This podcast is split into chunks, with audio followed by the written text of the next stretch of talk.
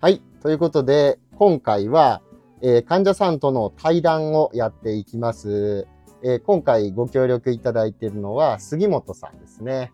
えーゲストの杉本さん、こんにちはあ。こんにちは。えー杉本さんですね、えー今、ちなみにご年齢はおいくつでしょうか？81。9 80月15日が来たら82。あじゃあもう今、もううん7日なんで、あと1週間ちょっとで、一つだけ若い。あ、おめでとうございます。そうですか。で、杉本さんはですね、えーまあ、僕がすごいなって思ってるのは、もう結構長いことですね、えー運動をずっと続けられてると。えーどういったことされてるか教えてもらっていいですか？うん、歩いたり、自転車踏んだり、あと筋トレ、4キロのダンベル持って、スクワット？まあ、いろいろ、そこらにあるの。やって、あとはストレッチを2、30分してます。うーん、素晴らしい。それはちなみにどこでされてるんですか？ジムです。ジムに通われてるんですね。はい。うん。それはどれくらいもう通われてるんですか？そこはまだ18年ぐらいやけど、そこに行く前に2年あるから、まあ20お年。おーなかなか20年、えージム通い続けるって結構なかなか普通できないと思うんですけど、それができた一番の理由っていうのは何だと思いますか？うん、それまで二十何年前にカテーテルを半年に1回せんかったら心臓が持たんかったんです。それを仕掛けてから一回も行かんでいいんやわ、運動は。うん。だからやっぱりそれで脅迫観念みたいに思って休んだらまたカテーテルせんなら思ったらカテーテル嫌なん痛いん気持ち悪い、足の根元から入れて心臓の中の方でゴドゴドってそこがしてるのが分かるからうんうんうんうんやっぱそういう嫌なことをどうしても避けたいっていう気持ちがまずあったっていうところなんですね。うん。ほんでうん。脳梗塞の後遺症で足がちょっと歩きづで筋肉が落ちてくる右側が全部。うん。だから落ちるのを遅くする落ちるの知らないけど遅くする、うんうんうん。うんそのためにずっと続けられてると。いやー、素晴らしいですね。でもそういう、まあ悪くなるのを防ぎたいっていう気持ちがあっても、なかなか続かない方も多いじゃないですか。もう人たちは幸せな人や。私はな、一人でね、生きていかなあかんから、頑張ってや。娘とかいてたら、そんな気にならんやろうけど、娘いらん、息子ばっかしやから、嫁さんはきっとしてくれへんや。だから頑張らんしゃあない。うーん。そうなんですね。うん。うんちなみに、その運動を、まあ、20年間やられてるってことなんですけど、その運動を始められる前は、全くそういう習慣っていうのはなかったんでしょうか？た。なかった。へえ。商売してたから忙しくって、そんな暇なかった。うーん。結構バタバタされてたんですね。うん働いて、うん4人の子を食べさせていかんならんから、うん。世話と仕事でとてもとても暇はなかった。うん。じゃあそのご病気をきっかけに、そういうことをしようっていうふうになった。うんな子供たちもみんな出て行って、うん、仕事をもう午前中だけにして昼からでやってたんでうんうんうんうん。そういうことですね。はい、うん。いや、杉本さんはマンション経営もされてますもんね。あそれはね長い間、仕事してて毎月お金手形で落としたりしてたからうん。銀行に信用がついて100%貸してくれた。うん、あ、そうなんですね。うん、いや、素晴らしいですね。じゃあ、その、なかなか運動が、こう、つやりたいけど、やった方がいいのは分かってるけど、続かないっていう人に、何かこう、アドバイスをするとしたら、何かこう、ないですかね？うん、自分の年いってから歩かれへんのを思い出したらええよ。なるほど。それになったら嫌やったら頑張って。うん。そういうイメージをちょっと働かせるっていうことですかね。うんうんうん、なるほど。だから若い時にしっかり筋肉つけてたらよかったけど、それはしてなかったからね。うん。若い時に筋肉つけておったら、今仕掛けたらもっと筋肉よくつくらしいけど、なんか貯金っていうのがあるんで。うん。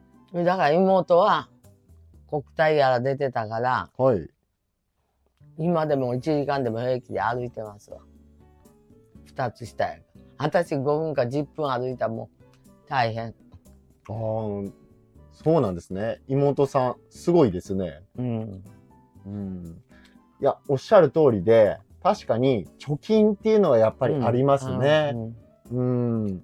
早い段階からやってる人と、後から始めてももちろん遅くはないけど、どうしてもやってる人と比べたらね、全然違いが出てきますよね。若い時はな、ほんまにどんなくたくたになるまでしても、一晩寝たらケロッとなるからな。今はな、ほんまに一晩寝ても3日後ぐらいに出てくるわ、しんどいのは。うーん。そうですね。まあでも、それ、その中でも、えーそういうちょっと動いたらしんどいっていう状態だと、どうしてももう今日はめんどくさいから、行くのやめとこうかなとかって思う日も、やっぱあると思うんですよ。それでも続けられるっていうのは、どういう、こう、ことがエネルギーになってるんですかね？エネルギーでないけども、年いったらどこも行くとこないし。うん。あっこ行ったら、なんとかなる。みんな、必ず、こんにちは、さようなら、お疲れさんってみんな声かけ合ってね。うん。それはボケ防止です。うーん。ボケ防止も兼ねて。それとお風呂がね、毎日、人が洗って、人があ沸かしてくれたお風呂に勝手に入ってんだ、さっさと帰れるのありがたい。うーん。あ、そうですよね。あの、通われてるジム、あの、大浴場があるんですよね。僕もあそこ行ったことありますけど、うん。ああそううん。割とね、ひ広くていいですようん、ね。広くてね、流れてんの、お風呂。うん。だから、うん、清潔。清潔大きな風呂にね、ドカーッと体伸び伸びとの確かに。寝転がってますわ。いいですよね。うん。僕も毎日温泉付きのあの、ジムに通ってるんですけど、やっぱりいいですよね。うん温泉に入るっていうのは。私の時間帯はね、いつもついてんの。あ、そうなんですか。5時,、うん、5時過ぎやから主婦はみんな帰ってご飯にごしたりしてない私は主婦ちゃうからみんな大きな布団に人お風呂に一人で入ってますおー、素晴らしい。ほんの贅沢な気分になれますね。うん、いいですね。いや、じゃあ、その、まあ、これからの、まあ、僕ら、僕まだ今37歳なんですけど、じゃあ僕ら世代の人とか、あるいはもうちょっと上の、えー40代、50代の方、えーそういった方、まあ、60代の方とかもですね、えー何かこう、アドバイスがあったら、こう、杉本さんのご自身の経験の中で、これはやっとった方がいいよっていうようなこと何かありますか？別にアドバイスはないけどいつからでもいいいいから。もうあっこ行って20キロ痩せたいう人がいて奥さんが言ってたけど20キロ痩せたけど病気がみんな治ったって言ってた。おお。いろいろあったんですよね。人相変わるほどやった。でもそれも何にも特別なことして傾あ傾斜を高くして歩いてるだけああ、あのマシンで。うん、マジ。それずっとやってる。それでいろんな病気がうんもう治った。20キロで。でもつ、痩せたらもう数値がみんな下がったんですよ。だからみんな治ったって。奥さんが言ってたから間違いない。素晴らしいですね。ということは、うんアドバイスするとしたら、やっぱり、断じダイエットは、有酸素でや痩せた方が、体にはいいんちゃうかな。うーん。食事抜いたりするより。うーん。じゃあ、やっぱり運動習慣を早いうちからうん。しっかり身につけておいた方がいいよっていうことでしょうか。そうやね。うーん。なるほど。いや、やっぱりそうですよね。みんないい、それがいいっていうのは分かってても、なかなか後回しにしちゃったりとかして、で、年を取ってから後悔するっていう。私みたいに？いやいや、でも杉本さん頑張られてるじゃないですか、今ね。今はね、それが仕事になったから。うーん。行くとこないじゃないで、行くとこあるから。うーん。接骨院と。そうですよね。いやー、素晴らしいです。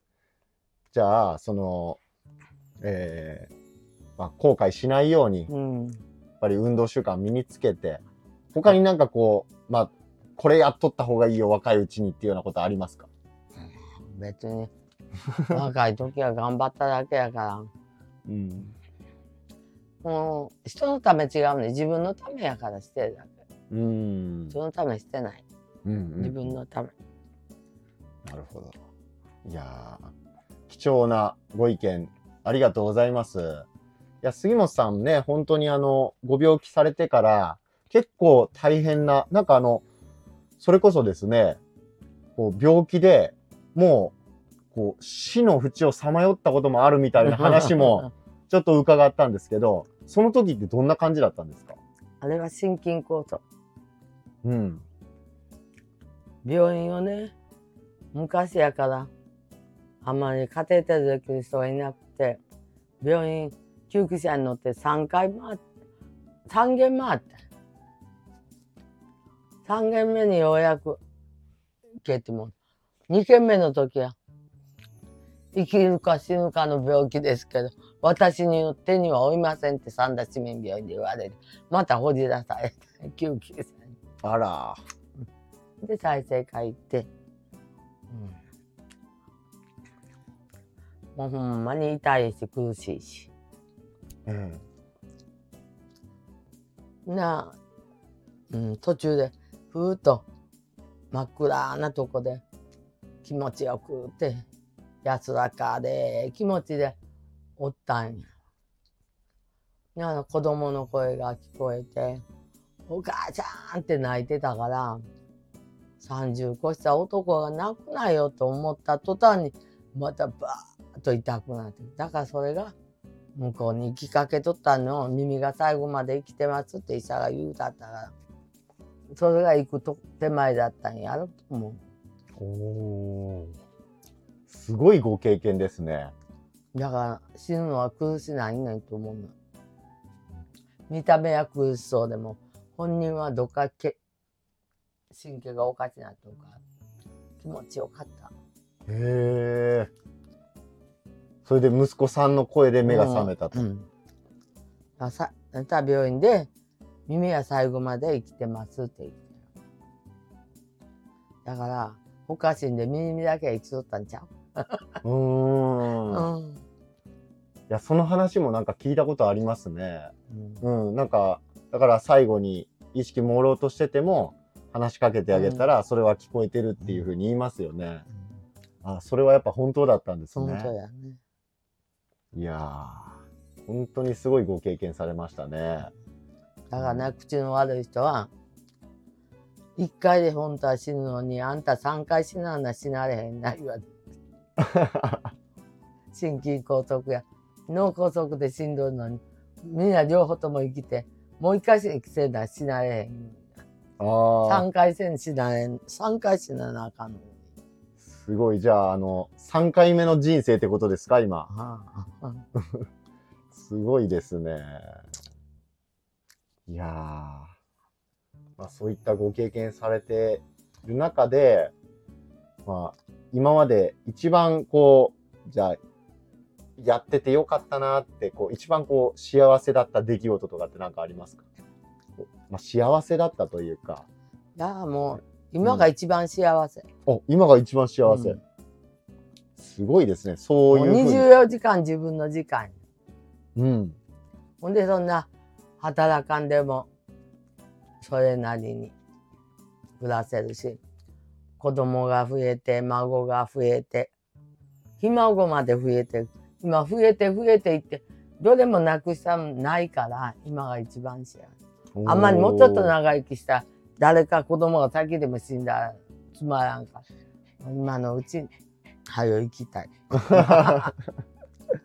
そうですか。うんいや、でもまだまだ元気ですから、杉本さうんん。